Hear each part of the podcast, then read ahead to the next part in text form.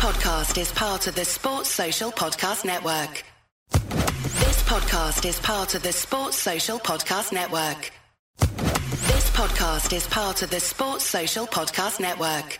This podcast is part of the Sports Social Podcast Network. This podcast is part of the Sports Social Podcast Network. This podcast is part of the Sports Social Podcast Network. Podcast is part of the Sports Social Podcast Network. This podcast is part of the Sports Social Podcast Network. This week on the Marketers Report, Patrizio Spagnoletto, Global Chief Marketing Officer, Direct to Consumer for Warner Brothers Discovery, weighs in on building trust. Trust is a really hard thing to build and a really easy thing to destroy. And we have to be very respectful about that. Our partnership with iHeart has really helped us build that trust and that relationship with the on air talent. As the number one audio company, iHeartMedia gives you access to all. Every audience, live conversations, trusted influencers, and the data you need to grow. Go to iHeartResults.com for more.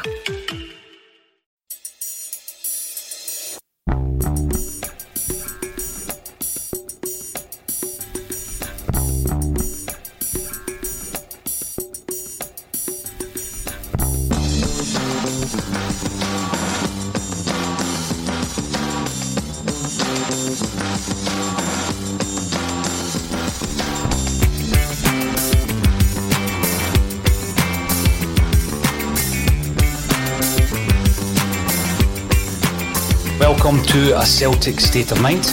I'm Paul John Dykes, and today I am delighted to be joined by Russell Boyce and Tony Haggerty. Welcome back to the show, gentlemen. There is plenty to discuss.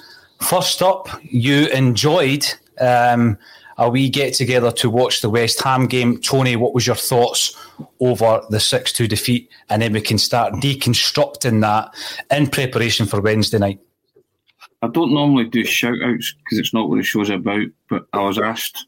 So I'm going to say hello to Ian Latta, who we met on Saturday. George, who we met in Chapman's Bar in Rutherglen, Yep. who wanted a picture with myself and Russell and was very complimentary. and the boys from the bar in Rutherglen, who made us all very welcome.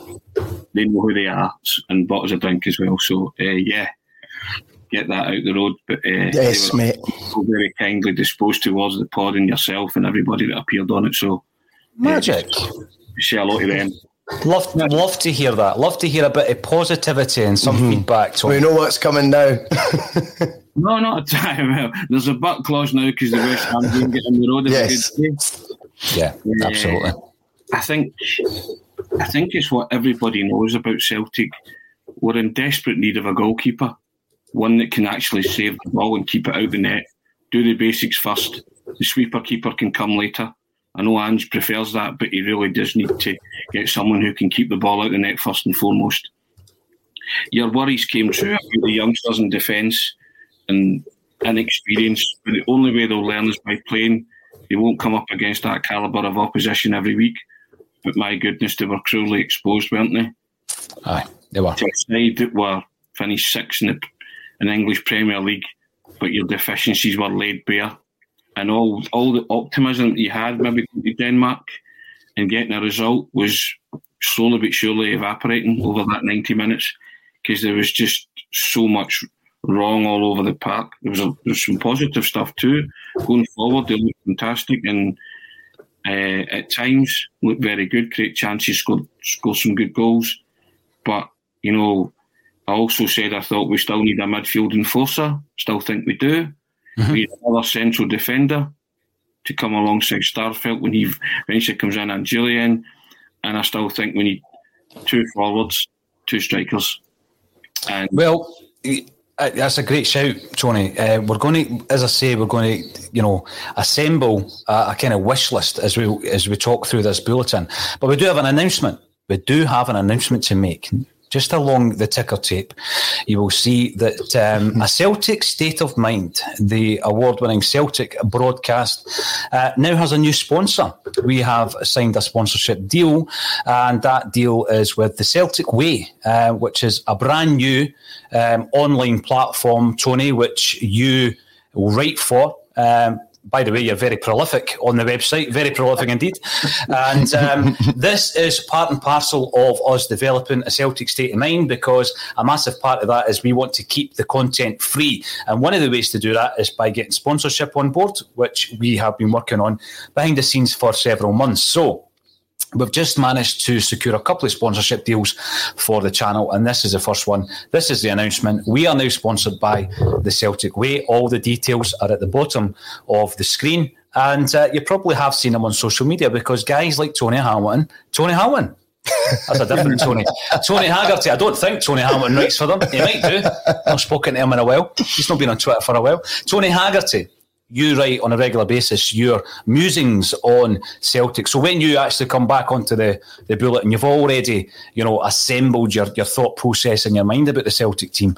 Um, and now we're going to start off about the, the, the, goalkeeper. I was having a look through over the last few days the amount of players Celtic have been, uh, you know, linked to, and you know, unless it's one that's going to be box office and or it's almost there, it's almost over the line. We don't tend to labour that on the show, Tony. We don't go through all the targets. I mean, there may well be at some point a need for us to go through uh, transfer targets leading up to the end of the window, but there are so many we could dedicate every single show every day to who's coming, who's not, etc. But there is certainly one thing that isn't going away, and this is this massive question mark over Barkas.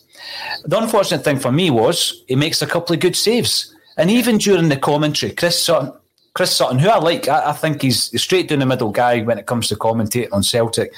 And he says, you know, this could be a game changer for Barkas. But by the end of his involvement in the game, we know he was taken off, obviously. I'm looking at him with the same doubts. Tony, just before we came on, and I mentioned it at the weekend during the game, I, I, I watched that goal where he's left the, the near post wide open. And I'm thinking Ferencváros all over again. Now, if, he, if he's not learned anything in the last year, he's never going to learn it. Massive concerns. That's still that everybody was tweeting. I mean, you don't need to be a striker to know where you're going to put the ball if you're if you're homing in on goal. Just so happened it was a deadly striker that was homing in on goal. There was no question where it was going. But my goodness, what a gap he left. I don't know any goalkeeper that would sort of say, "There you go, put put it there." And see, even if you telegraph it and you put it there, I'm not getting anywhere near it. Mm-hmm. You know, it's just that you you want Barkas to be a success. You're willing him to be a success, but nothing he does instills you with any confidence.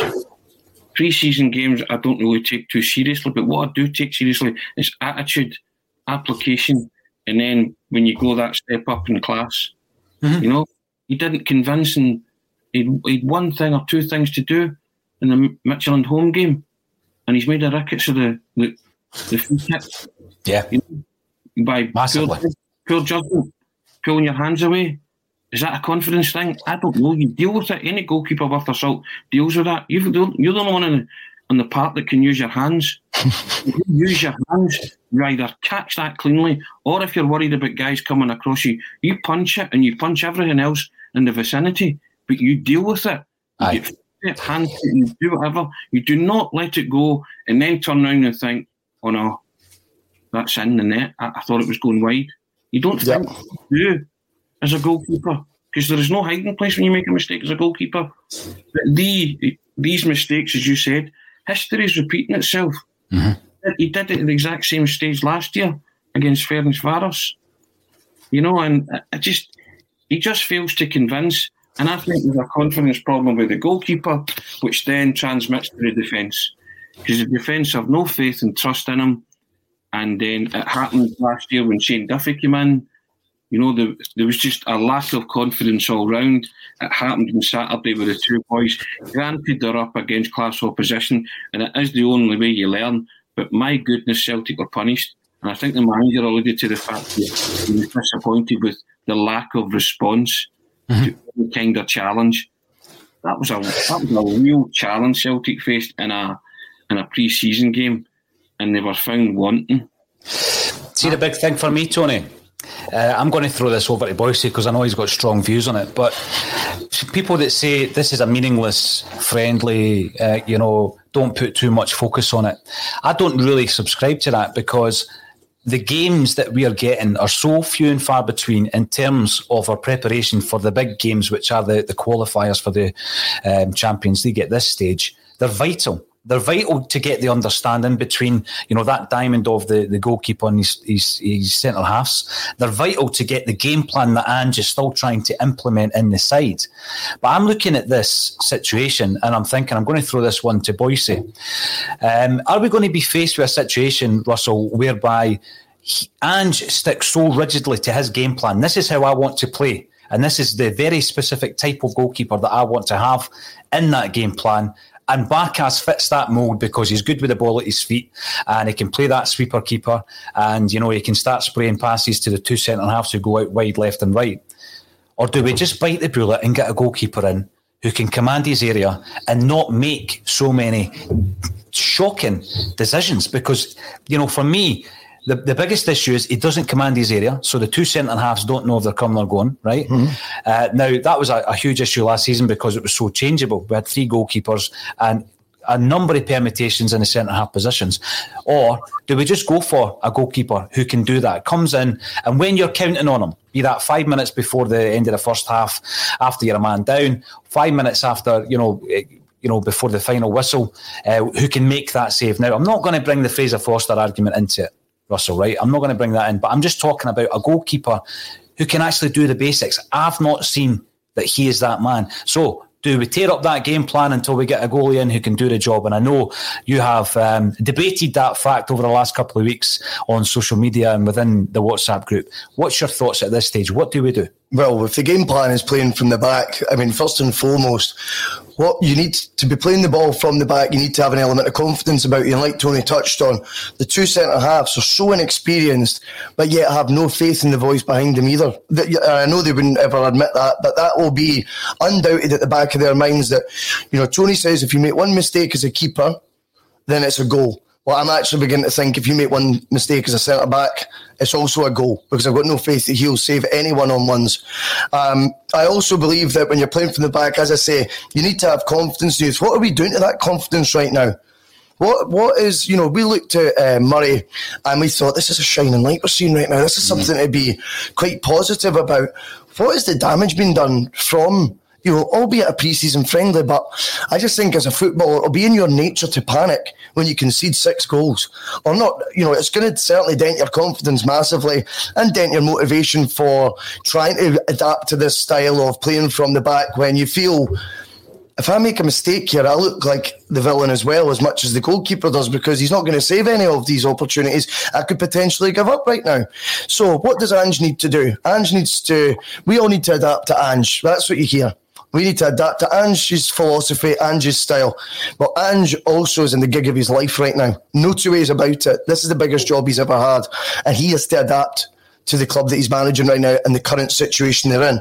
I'm not laying blame at him for finding himself in this position, but now he's in it, he is going to have to start prioritising the basics right now.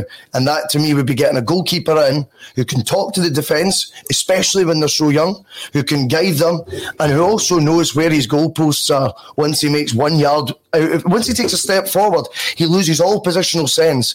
That Antonio strike at the near post that Tony touched on, it's baffling mm. how he has got so completely lost um, in terms of positioning. I don't actually think he covered himself in glory their their presence in the team, they'll diminish their confidence. And bear in mind, the way that we have uh, brought, you know, the likes of Murray into the fold is for Champions League qualifiers.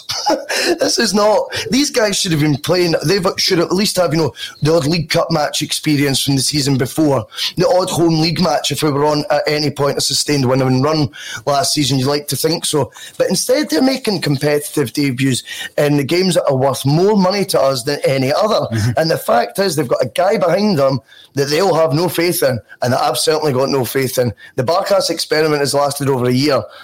It's not worked. It's time to it's time to get back to basics between the sticks and get a goalie who knows how to keep the ball out the net first and foremost. It's that nature of being decisive, Tony, making a decision, realizing early doors this hasn't worked. Yes, we're going to lose money on it, um, but how much more money are you going to lose if you try and persevere with it? and I think that's a great point that Russell makes. You're bringing in these kids um, who I I totally agree with you, Russell. I think they should be better prepared, and that's not exactly. on Dane. That's not on Dane Murray. That's no. not. You know, Welsh was thrown in last season against Rangers. Now I know he had played against Hamilton once previously, right? That's not good enough as far as I'm concerned. Mm-hmm. Tony, we've had domestic dominance for the best part of a decade Yet we've got guys coming in. You know, I, I don't expect an 18 year old to have 50 games under his belt, but I expect a 20 or 21 year old to have 50 games under their belt competitively, be that substitute appearances, you know, drip feeding them into games where you're winning three or four nothing, which has happened numerous times over the last 10 years. We've just not had it. And then you create this conveyor belt of young players who are coming in, but they do have the experience. And, you know, coupled with perhaps a loan deal here and there. Um, I fear for a player, Tony, like uh, Dane Murray, who performed really well in the preseason games. We spoke about him time and time again. But his first senior game is a Champions League qualifier with yep. tens of millions of pounds riding on it. He's going to have to start on Wednesday night. He's yep. going to have to start because I don't think um, you know, that Ange's going to adapt his style or shape in any way, shape, or form. So he's going to start alongside Welsh. We're looking at Welsh now as being the experienced head. He only played 21 games last season. So in, in total, competitively, he's played 23 games for Celtic, and well, he's the experienced one. There's a combined age of 39 between those two guys. One's 21, one's 18. Right? Wow, wow. Lack of preparation from the top down Ange's feeling the brunt of that now. Mm, yeah. We've absolved Ange of any kind of blame for what happens in Europe. But Ange should have been back from the moment he came in the door. I say that last time I appeared on the pod. Why didn't Celtic announce one, two, three, four players, you know, in the wake of Ange coming in? Mm-hmm. because if they if he, believe, be believed and they were they were scouting this guy before he came in the door, then they have said, You're the man because the how things going by the wayside. Get get a list of players, start getting your list of players so that when we unveil you in the coming days, we can unveil Starfelt, we can unveil Furuhashi, we can unveil AN other, right? There should have been and you can see Ange's frustration with that. This week on the Marketers Report, Patrizio Spagnoletto, Global Chief Marketing Officer, Direct to Consumer for Warner Brothers Discovery, weighs in on building trust trust is a really hard thing to build and a really easy thing to destroy. And we have to be very respectful about that. Our partnership with iHeart has really helped us build that trust and that relationship with the on air talent. As the number one audio company, iHeartMedia gives you access to all, every audience, live conversations, trusted influencers, and the data you need to grow. Go to iHeartResults.com for more. This week on the Marketers Report, Patrizio Spagnoletto, Global Chief Marketing Officer, Direct to Consumer for Warner Brothers Discovery, weighs in on building trust.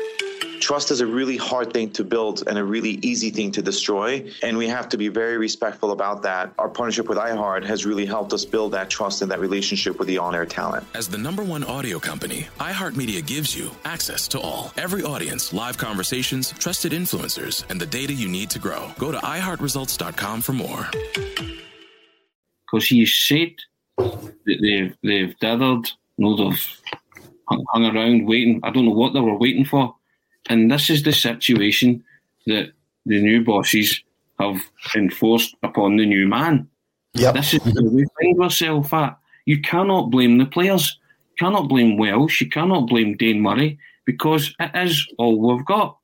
Any player coming into that team is going to improve it and it's fine. And I've said before, in a month, two months, three months, Celtic will be a far better structured, organised, and disciplined outfit. But it was the here and now, because the here and now are the games that lead you to get 30 or 40 million quid. And again, we spoke about it. What Celtic playing at? He's playing Russian roulette with the Champions League every year and think maybe the chamber's loaded, maybe it's not. And then Midtjylland could join a litany of clubs that have put us out. Braga, Maribor, Cluj, AEK Athens. You know them all, right? Mm-hmm.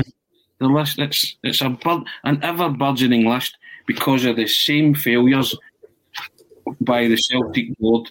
They they never arm a manager. They're always ill prepared.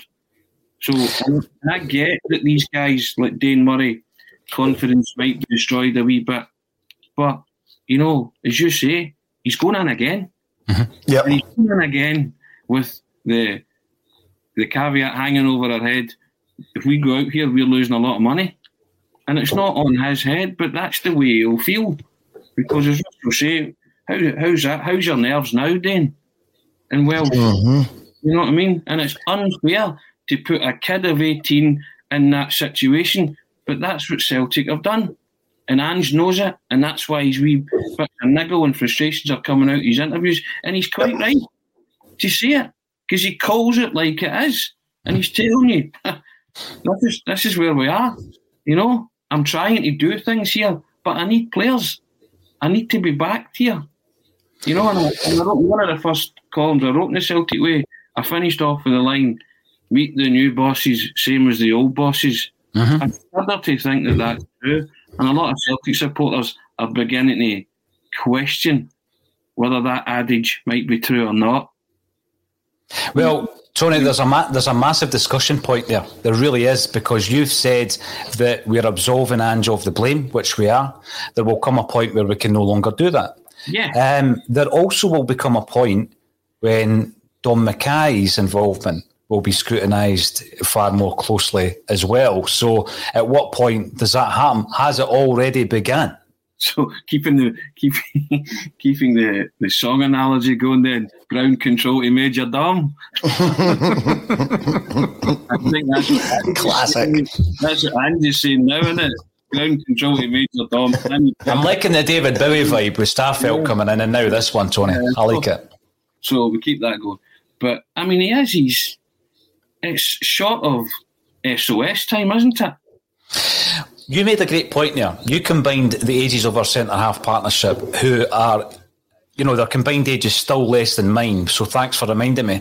What I was going to say is there are teams that are we're coming up against in Europe now. Back in the day, etc. Harking back, you'd come up against the side, and you know if they put you out. I remember, let's say centenary season, Borussia Dortmund. You move on, you and some of the European campaigns that I've watched as a Celtic supporter, you're going out to big clubs. Sporting Lisbon knocked us out. Tony, you'll remember. You know we've been beaten by PSG, Barcelona. Mm-hmm. But what we're getting to the point point uh, now is that we're coming up against clubs who they're to maybe to our mind kind of unknown quantities, but what we then see is that they stick. They stick and they hang about in and around the Champions League and they progress. So, talking about ages, Midtjylland as a club are only 22 years of age as a club right now celtic and we pride ourselves on the traditions and the rich um, illustrious history we have in european mm-hmm. football in 22 years Midtjylland have overtaken Celtic in 22 years. And I think that is astonishing. And that, for me, should be a, an eye opening moment for everyone at Celtic. What is the Celtic way? And I don't mean our new sponsor. What is the Celtic way? There's the question, right? Is the Celtic way um, that pathway up to the, to the entrance of Celtic Park? Or is it to continually uh, look at a situation where we know it's the biggest income stream the club can ever have, yet be criminally underprepared for it. So, Russell, has that become the Celtic way? Oh, it's certainly more the norm now, isn't it, that we don't uh, make the Champions League? I mean, I think we've had nine free hits at it. Um, we qualified, I think it was three out of nine. That's a third a third of the times, and that was on the champions route. This time we're on an even harder route that started earlier. We all knew this. Everyone knew this. We've had, we let uh, Neil Lennon go months ago. Everything seems to be done in slow motion. I don't understand it. And just back on the combined age thing, as you know, I'm a wee bit weird with uh, players' ages. The combined age of those two also is the same as the goalkeeper across the city, who happens to be arguably, I think, their biggest difference in winning that league title last year, amongst other good performers. Uh, good performers, he's worth 12 to 15 points a season to them. Uh, we certainly don't have someone like that between the sticks, and that is even at 39 years old. So, uh, and I've never, you know, seen him play as a sweeper keeper, by the way, either. Um, so that does highlight the inexperience at the back as well, that side of it. But in terms of the Celtic way, we're looking to bring youth players. We all love seeing youth players brought in the team, but we want them to have a fair crack at the whip. I don't want to see Welsh getting dumped into a, a, you know a Celtic Rangers match as his you know first start or second start for the club. You know what sort of pressure was that to put on him? I don't want to see Murray having to play in forty million pound bounty matches. That's just it just doesn't make any sense. What I can't understand is if Ange came in here, we had concerns about whether he was going to be a yes man. Remember, there was talk about that. Now, Ange interviews to me are extremely refreshing. I like the way he talks. I think he does tell it like it is, as Tony says. You wonder if that attitude's getting replicated then from Ange towards board. Why is the action taking so long to get done? Because it seems to me that he's not a man who minces his words. It is glaringly obvious he needed a defender for both Midtjylland Ties and a goalkeeper. My concern would be that Ange perhaps seen something in Barkas none of us can. But in terms of the defence, not because he doesn't have faith in Welsh or Murray, by the way, far from it. It just you would say on paper you need to have some experience at centre back yeah. in a Champions League qualifier. You know? And that to me is something any manager worth the salt would have pitched to the board. You then combine that with Ange's direct style, and you have to then question why are they still, you know, uh, doing things so slowly. Why is Starfelt? Imagine if we go out on Wednesday and then Starfelt comes in and looks like an absolute boss at the back. What's the first question? It's had an insult to injury, you know, and we've been there before. Well, the Celtic way should be Celtic always competing to win the league title and getting to the Champions League group stages, or at least striving to do that. Ad nauseam, prepare, prepare, prepare.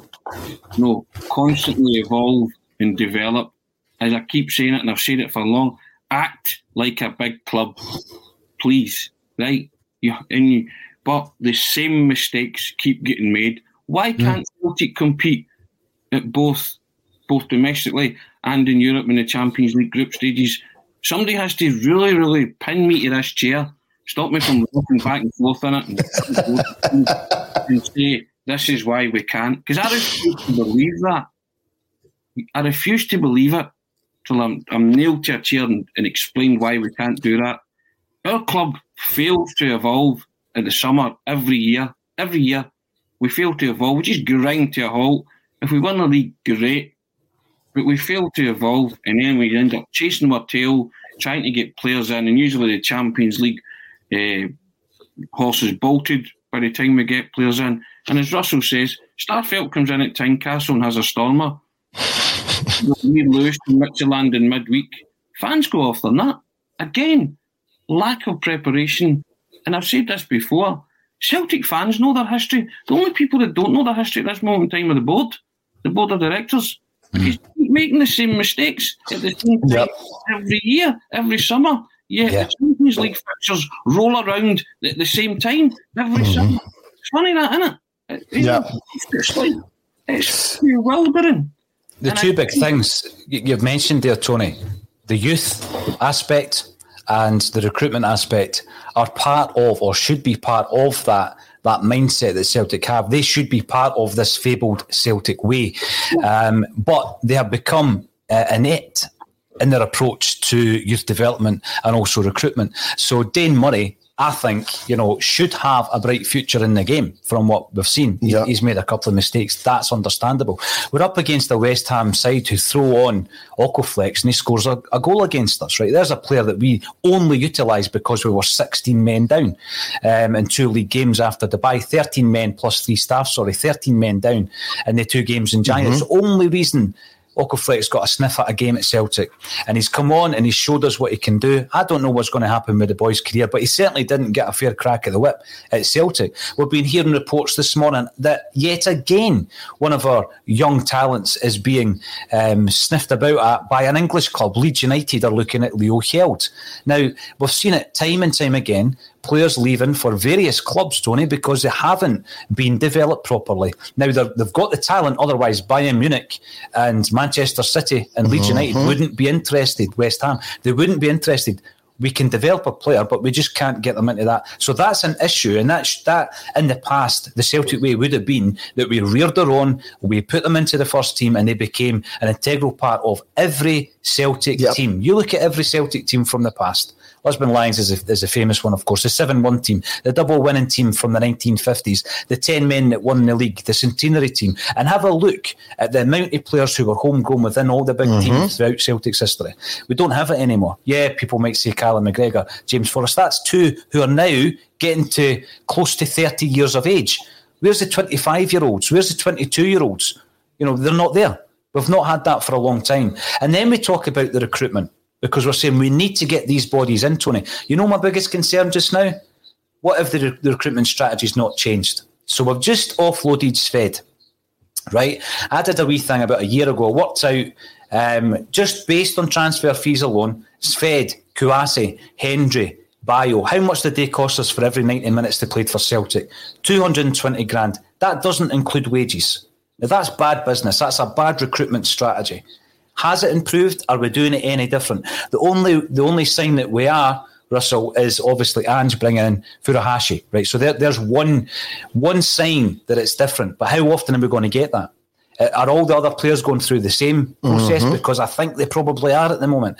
And that process, that recruitment process, has been hit or miss for several years. So we can't afford to bring in three or four, or five players over the next few weeks uh, using the same strategy because what we'll get is maybe one or two of them actually making the grade at Celtic. Yeah, absolutely. And then again, you've got to be looking as well and think Ange is an experienced manager. He'll like, be able to identify targets. We were told that you know this was going to be the, the, one of the, the great benefits of hiring Ange was the fact that he's going to know markets that we don't normally operate in. The Kyogo signing being a prime example. You know that's got his fingerprints all over it. I'm all for that because it's someone that's got buy-in from the manager from the get-go. My concern would be uh, and by the way, I thought, uh, you know, I really like the look of Abada. I, I, definitely do. But you are looking at the traits and you're going, that's the same agent as Soro. Mm-hmm. Same agent as a couple of others that we've signed as well. I can't remember their names because I'm hopeless at that sort of thing. But it's like, well, there's a bit of a connection there that doesn't seem to, you know, be that all that different from the previous the previous policy, or is it the same one ongoing? That I would say I would use that as an example to suggest it is still the same recruitment policy. We hear about lists. Remember, there was a list released a couple of years ago and all that. We were still looking at those players a year later. We look at uh, is there been a list left and given to Ange with recommendations? Well, I'm sorry, but the, signing, the signing strategy hasn't got us to where we should have been and that is a regular Champions League side. I look back to when we went out in Rodgers' third season. I wonder, I don't know the facts, but I wonder if we are one of the only clubs, if not the only club, to fail to qualify via the Champions route of the Champions League, having turned over £100 million the season before. You try and quantify that and think the odds were stacked in our favour and we couldn't do it. See when the odds are stacked against your favour, all the more need to have the side ready for these matches. It's sadly not. Um, you're talking about youth players leaving. I think you know they need to see a strategy. You need to look at maybe some of the youth players like Hjelde right now, going, well, I really fancy being developed on a side where I could be literally told at the last minute you're going to be playing one of our biggest games of the season as my as my competitive debut? That is quite a daunting sort of few examples that he'll now see of that. Mm-hmm. And you have to have your players have agents in their ear now as well going, whoa, whoa, whoa, red flag. This could be the make or break of your career here. That's too much pressure for you to be getting. You need to be developed, you need to be nurtured, and you need to be uh, integrated into the first team in matches of far less profile, less pressure, and brought in step by step. And that sort of guide actually being explained to these players as well would be very beneficial. It would be nice for the players players to know what this path, their journey at Celtic is going to be. Mm-hmm. And judging by the, the, the, the, departures we've seen, admittedly, Bayern Munich, huge step up. Um, but you look at the West Ham one and you think to yourself, well, it's going to be a lot harder, you would think, on paper to get into West Ham's first team. Yet the progression and the development plan that they will have and they will have explained to Okoflex made more sense. It's a clear path, Russell. Yep. Because the two examples we've spoken about, Tony, right? So you've got Stephen Welsh. We're going to throw you into a massive game against Rangers, mm-hmm. having played one game for the first team and a few games for Greenock Morton at right back. 21 years of age. We're going to throw you in. There's your path. Dane Murray. You've been playing against 18 year old kids for your entire football career over the last X amount of months, years, uh, or years or seasons. Yeah, we'll throw you in in a Champions League qualifier. There's your path. It's just panic. Yeah, it's just absolute panic. Absolutely strikes a panic. And do you know what? I'm going to go pretty one day, mate. I've said this before as well. See, when it comes to recruitment and signing policy, sign players, sign good players. I mean, what's Celtic's problem that they go out and sign guys that are hopeless or that will never kick a ball for the first team and the money they've frittered on guys like Shved as an example? Because they're using certain agents. Stop.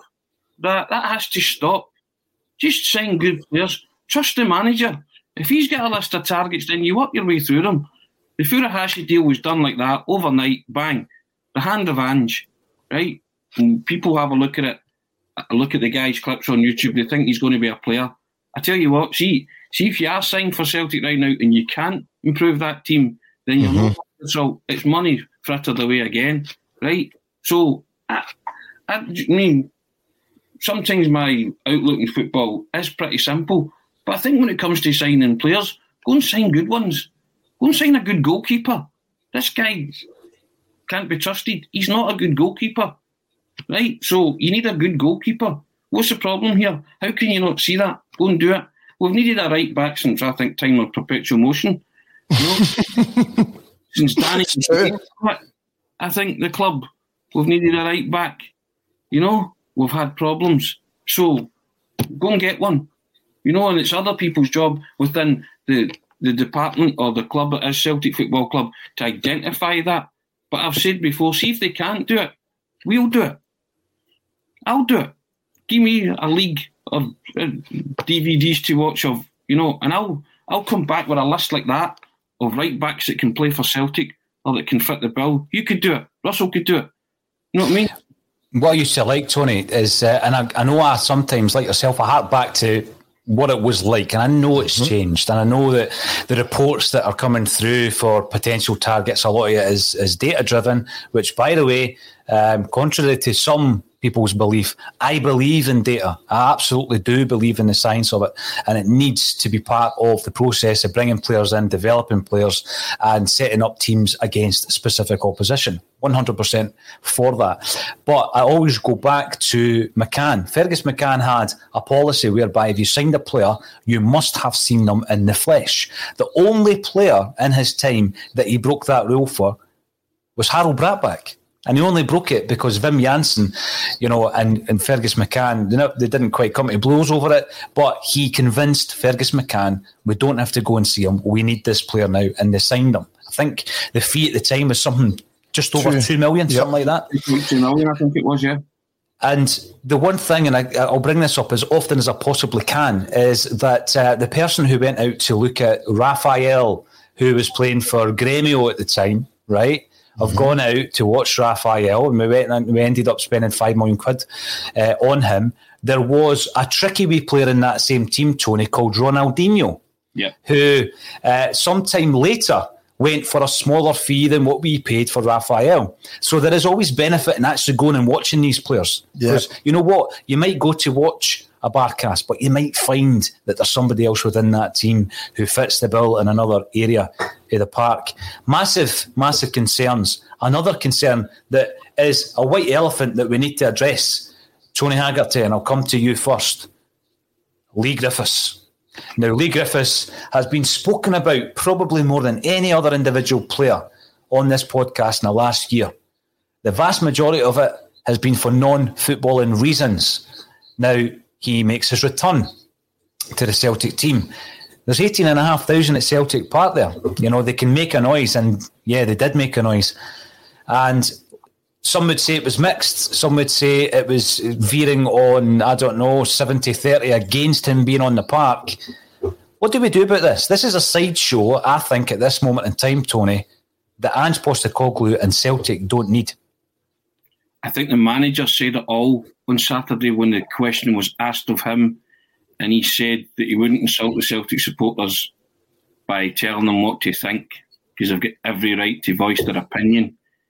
And he said that Leigh has to work hard to get back into their thoughts and their hearts and minds. But again, if the Celtic supporters decide that's not enough, then that's up to them. You know, problem here is Leigh Griffiths has been tried by the Twitterati, found guilty. Now everybody's acting as judge and jury with Leigh Griffiths. Important to stress that the, the, the law of the land and the club have conducted an, invest, an investigation and there's found no criminality. Fair enough. But I think, in the eyes of the supporters, and I wrote this on the Celtic Way yesterday, he's morally bankrupt. Right? The actions of Leigh Griffiths off the park can be probably summed up as morally reprehensible.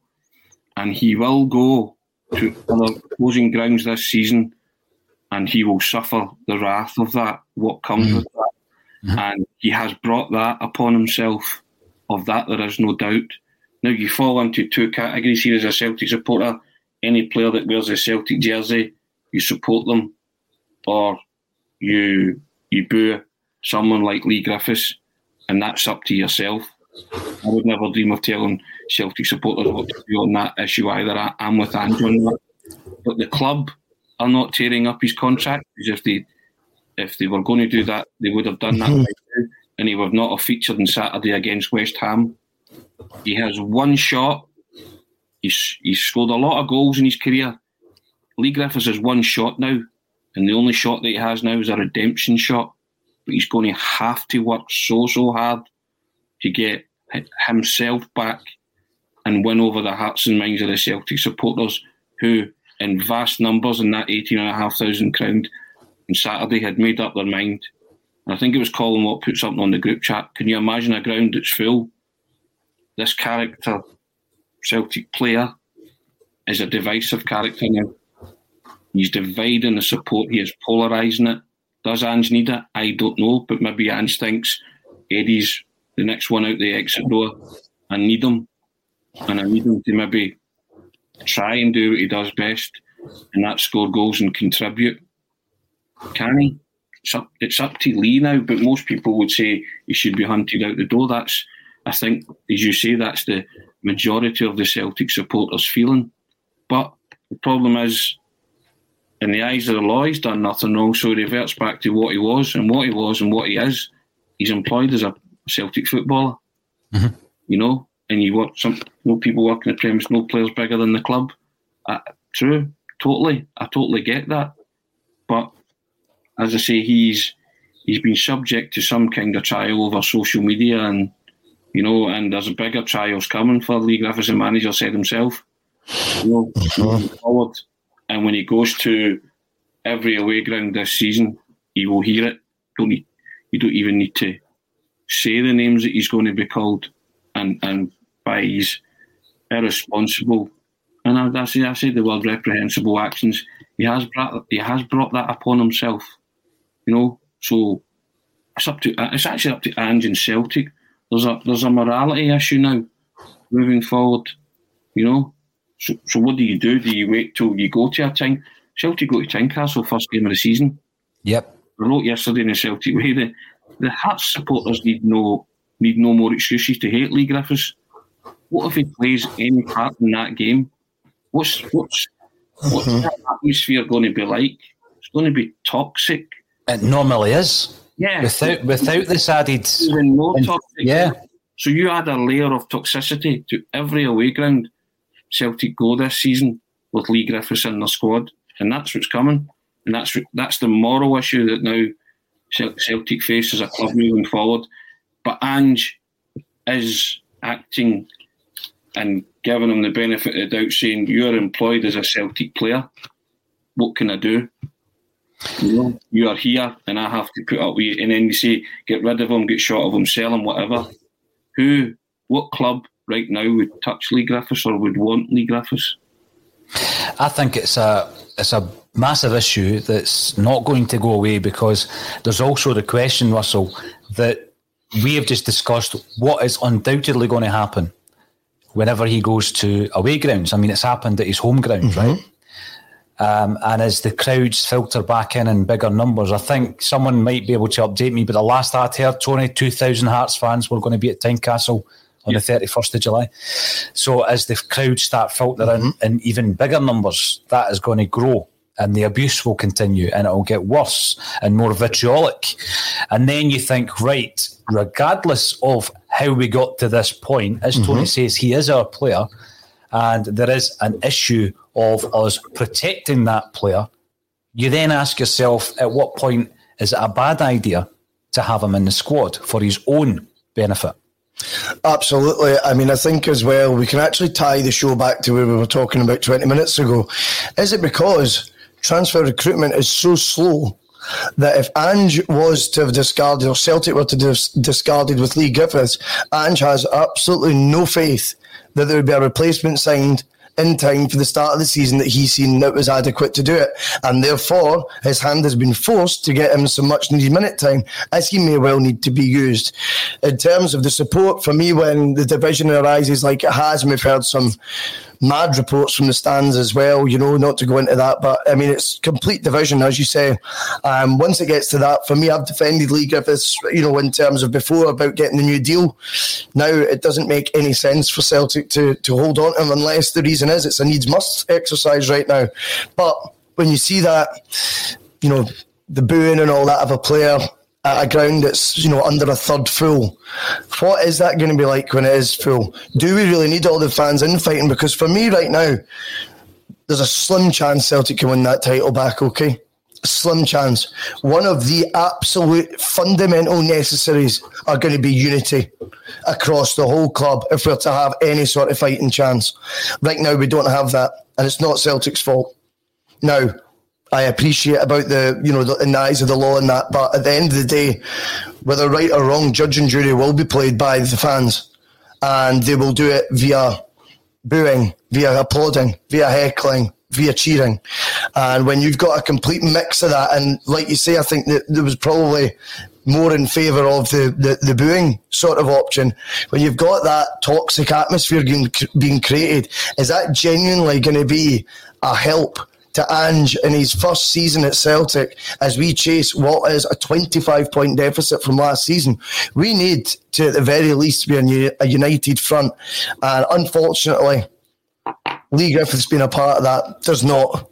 Um, add up to a united front whatsoever. And therefore, the simplest thing would be for us to cut our losses and let them go.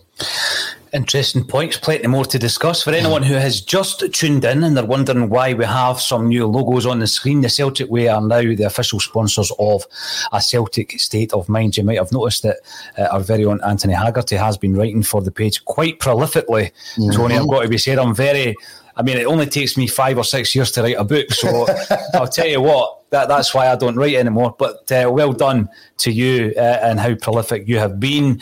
All the details around the Celtic Way are on the screen and on the ticker tape. We'll be sharing some links as well.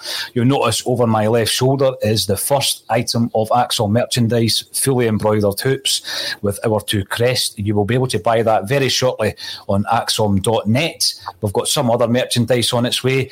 The sponsorship, the merch, that kind of thing is why we are able to put out daily content free charge, not just live broadcasts. Uh, Kelvin, our videographer, and myself will be down in England on Wednesday uh, filming for a brand new ACSOM show, which will be on the YouTube channel. So, if you're watching on YouTube, or even if you're not, get onto the YouTube channel and subscribe to it because every single month you'll be put into a free prize draw where you can win fantastic items, I've got to say, be that Verve Platinum discs, signed Bertie Auld jerseys. Every month there's new items going to be available. Um, and also, we're yep. giving away records and all that kind of stuff. So get involved in the ACSOM movement. Some might even call it the ACSOM cult. it has been known to be called the ACSOM cult. And get involved in the chat, um, just like Roy. Roy has got involved in the, what a picture that is of George McCluskey. Look at that. That's fantastic, isn't it? Is that the 1980 Scottish Cup final, Tony? That's the 1980 Scottish Cup final. After he's diverted Danny McGrain's shot into yeah. the net to win us a cup. One of the, my favourite Celtic images is that in full flight. Love it. Roy Croppy. Barkas looks terrified. He's not confident, and those around him aren't confident in him. Goalkeeper urgently needed. What I would also say is, Sviatchenko, great example, Boyce. Not only is he terrified, the opposition are playing on it target him, target him, constantly target him. They're seeing him is the weakest link at Celtic at the moment. Um, we've got Johnny Boy 67, welcome back. Saturday shows we're needing to be patient and also shows we've a lot of work to do, and that includes transfers, which is worrying, yep. as Tony says, because it takes us so long to get them over the line. Now, we've spoken about Lee Griffiths, we've spoken about Barkey. Um, the other big question mark at the moment some might think it's a matter of time, Russell, before Odsonne Edouard leaves the building. Mm-hmm. Um, not being hugely impressed by his performances throughout the pre-season and into the new sure. season. Um, Albian Ajeti was missing. I think he had a slight knock, so he wasn't ready for the game against West Ham. But I pointed out um, that Furuhashi can play left and centre and Abada can play right and centre. Um, is it a case that we should actually cash in Edouard, There's you know transfer fees mm-hmm. in the region of 20 to 22 million pounds being quoted, and focus on bringing in the goalie, two right backs, a left back, two centre halves, because offensively, I'm not saying we're perfect, but we really need to shut the back door. Yeah, I mean, there were stories circulating apparently that fees in the region of 21 million pound for Edouard. and I appreciate obviously we all get a bit giddy about that sort of number my attitude tends to be 21 million pounds is a standard fee for a you know a bang average EPL player down there between those clubs so I would still, though, by all means, accept the offer because he's only got the year left, and it looks like he's, you know, his head is out the door, I think. So his feet should follow. Um, I love that line. That's a belter. That. JP Mason. Oh, legend.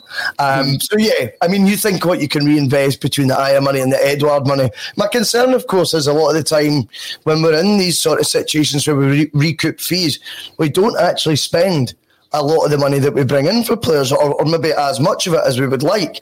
Now, you look at the Kieran Tierney sale and then you think we brought in a couple of five million pound players last summer. Things felt we got in a loan deal for Shane Duffy that was two million pound.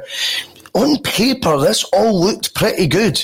Um, so, would the scattergun approach work again this summer, where we're bringing in five, six bodies at four, five million pounds? Well, we're simply going to have to, um, and we're going to have to back ourselves to get them right this time, and that last summer's disaster isn't repeated. We certainly need um, backup options in defence now. We need um, reinforcement, I should have said. Reinforcements in the full back area. Right back, as Tony says, has went on forever. Um, and if Edouard doesn't want to be there and there is some sort of bid, I'm not saying for a fact it'll be 21 million, by the way, but that was the sort of rumoured price. I just think what we could achieve with that, with, with reinforcing the team, would be fantastic. They need help. That is undeniable. Um, and I would like, I wonder if there's a bit of Edouard who's lost his killer instinct in front of goal of late as well. He doesn't seem as deadly as what he did. Because I mean, bear in mind last season, whilst he might have looked off, you know, out of sorts at times, he still got 26 goals, didn't he? Still the top scorer in Scotland. So I'm not saying that's the biggest achievement in the world either, but I would like to see us try and get someone with, you know, real sort of goal scoring instincts into that team because I think we're going to be a team that plays a lot of pace, creates a lot of chances from the wide areas. We need someone with that ruthless streak, although they are not to a penny. No, you're right. I mean, we've already offloaded Ajer, Tony. You're quite happy to sell Ajer to to help fund or feed into the rebuilds. We're at that point now with Edouard, aren't we? Where you know we're expecting to see that unveiling at a club down south. I also think there should be a mutual partner of the ways now because the player's head's no in it, and it hasn't been for some time. You can see that because he's missing chances. Yeah. The old Edouard would have, no, would have gobbled up easily for breakfast, lunch, and dinner, no problem at all. Yeah. And that's fine. And I think he, he, he's come to his end of his Celtic chapter, that part of life in his career. I just don't want it to turn sour because Edouard's a phenomenal talent mm-hmm. and wonderful, wonderful moments. I just hate the fans to turn on him and for it all to go sour and he leave with a bad taste in the mouth, you know, fans getting on his back. You know, the guy clearly wants to leave. Celtic clearly want to sell, and it's just the club who come in with the the offer that you can't knock back. And if the twenty one and a half million from Brighton or whoever is to be believed, then Celtic should really be biting the hand off of that and saying, right, this is it you're going there, or you can go there if you want to go there away and discuss your personal terms and do the deal. And it goes with your goodwill. Because as I say, he has given us some outstanding moments, but it's clear his heart and his head aren't in it. And we accept that. There was always going to be a shelf life with a player like Edouard. But what I will say is with it, with the Edouard money, if we're assuming it's going to be between 20 and 22 million, and the Ajer money, 13 and a half with add-ons, the guts of that, and I'm talking between 20 and 25 million, has to be given to Ange to reinvest in the team. None of this, no holding it for a rainy day, right? The rainy, the rainy day is here. Yeah, oh, yeah. Oh, exactly. It's raining. This, the hard rains are falling. he said, the hard rain's going to fall. It's falling at this moment. It's battering it down over Paradise. So he has to get be given at least 25, not if not all of it, to spend. I know Celtic don't do that, but Celtic are in dire, not just need one or two players, a good additions. They're in dire need of between five, arguably five to seven players. And mm-hmm. that's that's a harsh reality. That's a fact.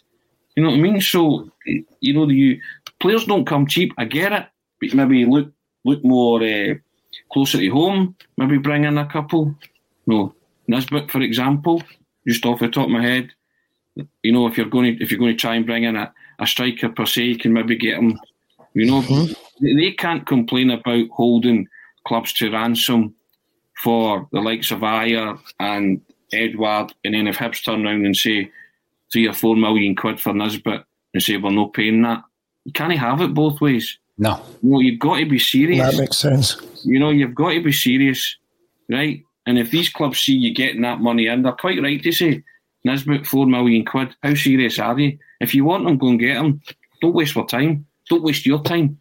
And don't try, don't get into some long, protracted thing which saw you lose one of the best midfielders the country's produced, i.e., John McGinn, because you acted to go over, you haggled over 500 grand, I think, when it came down to it. You know, silly. Absolutely silly. So you get this kind of money in for a rebuild, you give it to the manager, and if he says, I want him, him, and him, you go and get him, him, and him, whoever they may be. And, you, and then the manager you trust, but you don't start haggling with clubs like Hibs or Aberdeen or St Johnstone or whoever it may be if you're if you're looking closer to home for some of those targets when the very thing you've done is hold out for as much money as you can get from the likes of Brentford and possibly Brighton for Edouard. Mm-hmm. You, can't, you can't do that and then play the same kind of game with, with other Scottish clubs. If, if you're absolutely going to target players from Scottish clubs, which in the immediacy in the immediacy of Celtic's need, I think they have to do that. Got to, because there's no time to adapt to the game. You know, right. you're, you're going to be playing the same opposition as you had whilst being a, a Hibs or an Aberdeen player or St Johnstone, as you mentioned. So you're spot on. You're absolutely spot on. Now, Kenny points out over 1,400. We're almost at 1,600 watching live at the moment. so give us the thumbs up because it's all about the algorithm. I'm not quite sure how it works, Russell, but you thumbs it up, you subscribe, you do all that kind of stuff, and more people see the video. And the ACSOM cult will continue to grow. and that's what it's all about. Um, anybody who is noticing the Celtic Way banners, yes, this is our second sponsorship deal. The first one was with a betting company, which caused a lot of issues with people who don't want us to be sponsored by a betting company. We've now sponsored by a site, a broadcast, a platform that is all about Celtic. So that's the reason we have the Celtic Way on the screen now. Before we run out of time, because we can't run out of time without talking about the unveiling of the monument for An Gorta Mór yesterday, Tony Haggerty um, at St Mary's in the Calton, the perfect place for such a beacon um, that will remind everybody passing by that, uh, you know, millions, millions of Irish um, immigrants died during the Great Hunger, and uh, you know, which started in 1845. It eventually uh, created a need for a charitable organisation to set up mm-hmm. a football club in Glasgow. And yeah, that's exactly where we started the Celtic Football Club because by 1887, things hadn't got much better for the Irish in Glasgow, Tony. Um, you know, the, the famous signs up on the, the windows no blacks, no dogs, no Irish were prevalent in and around the city. And this is a shining beacon to remind everybody of their ancestry. Uh, it's been a long, long time coming. We spoke to Jeanette Findlay a couple of years ago now, talking about the actual um, the design of that that monument, mm-hmm. that statue, um, and also the fundraiser that went behind that to try and raise the funds. We got Bula Vogue in at Gorbals Sound to do a session, and they sang their song um, An Gorta Mór to raise cash for this this monument. It's a fantastic day yesterday where, where it's been unveiled. Tony Haggerty, how important is this for the, the Glasgow Irish and for the Irish um, all over Scotland? I think if you know your history, then that monument will stand as a testament to that. You know, and there's no better place for it to be. And uh, yeah, I think it's a poignant monument. Everybody knows the story behind it. And I think uh, most Irish Catholics or Celtic supporters will pay that monument a visit at some point and have their own personal reflection beside it. And it's it's long overdue because there's been monuments all over the world, hasn't there?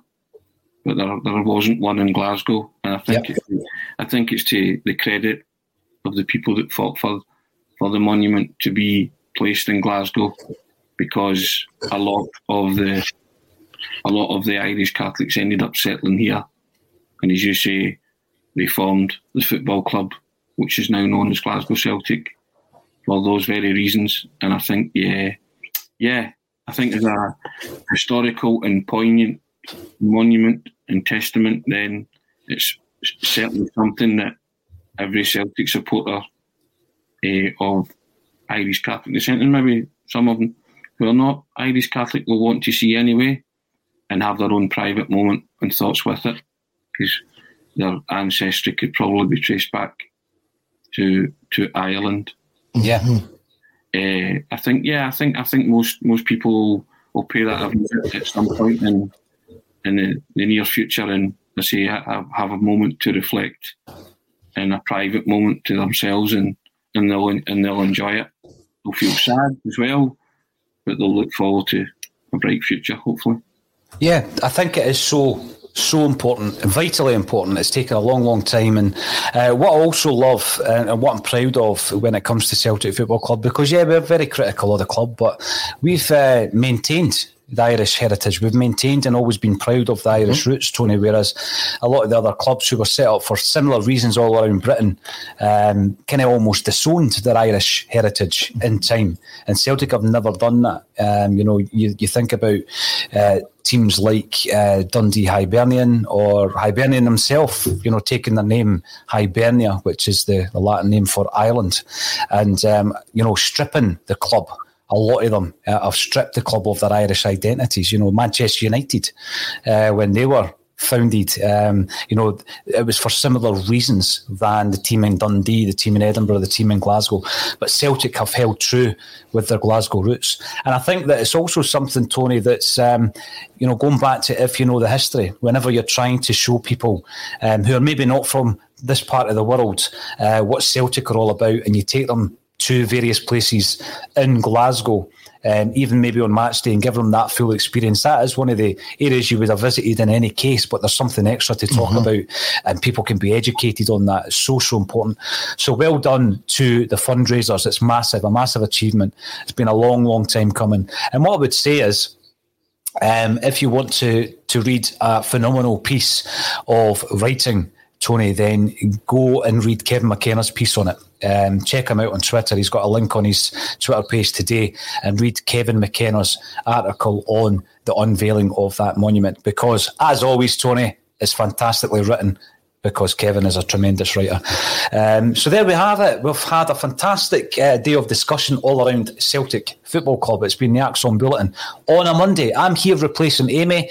Yes, it may not look as good, but Amy will be back next week uh, to join Tony and Russell on the ACSOM Bulletin. I've just got to thank everybody for getting involved via Twitter, Facebook, and on YouTube. If you haven't done so already, get subscribing on the YouTube channel and you'll be in line for big prizes, Celtic related and otherwise. Um, we're in for a, another couple of awards as well. I don't know if I mentioned that we did win an award once back in 2018. um, we're back in for the Football Content Award. Uh, the big one that I would love to win, and I'd love to win it uh, because it's very representative of Celtic's roots, is the Charitable Award. Um, and we're up for that award because 20 Celtic podcasts came together on a Celtic State of Mind back in December, and Celtic fans were massive in raising 27 grand for four different charities. So we're up for an award. Visit our socials. Um, after today or tomorrow, we'll have all the details on acsom.net as well. And give us a vote. See if uh, you can send us down south um, to gate crash their party and win another one. That's what it's all about. Thank you, Tony Haggerty and Russell Boyce for joining me once again on a Celtic State of Mind.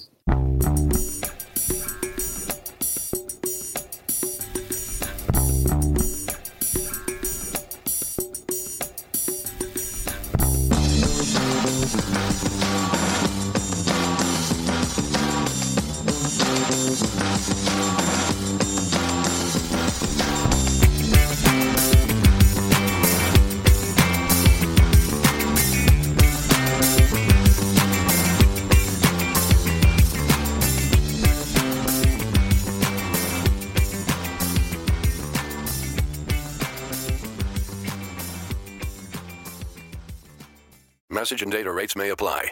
Guys, got hair loss? I know what you're thinking. Should I shave my head, comb it over, wear a hat? Just stop. This isn't 1970. Keep your hair and your confidence because Bosley, America's number one hair restoration experts, can give you your real hair back permanently. Check them out today because they're giving away an absolutely free information kit and a free gift card to anyone that texts EASY to 203203. Dude, you don't have to look like your dad because this isn't your dad's hair loss treatment. People all over the country trust Bosley because they're ahead of the curve. They use the latest technology to give you your real hair back. And the best part? Bosley's permanent solution is protected by the Bosley Guarantee. Let Bosley show you for free how awesome your hair could look with an absolutely free information kit and a gift card for $250 off. Text EASY to 203203. That's B A S Y to 203203.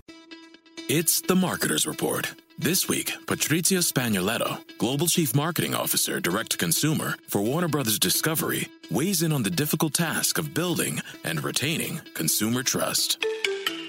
Trust is a really hard thing to build and a really easy thing to destroy. And we have to be very respectful about that. Our partnership with iHeart has really helped us build that trust and that relationship with the on air talent the best thing for us to do is to build a relationship with our consumers. And if those consumers have a relationship with the DJs that are on air, then we want to build on that.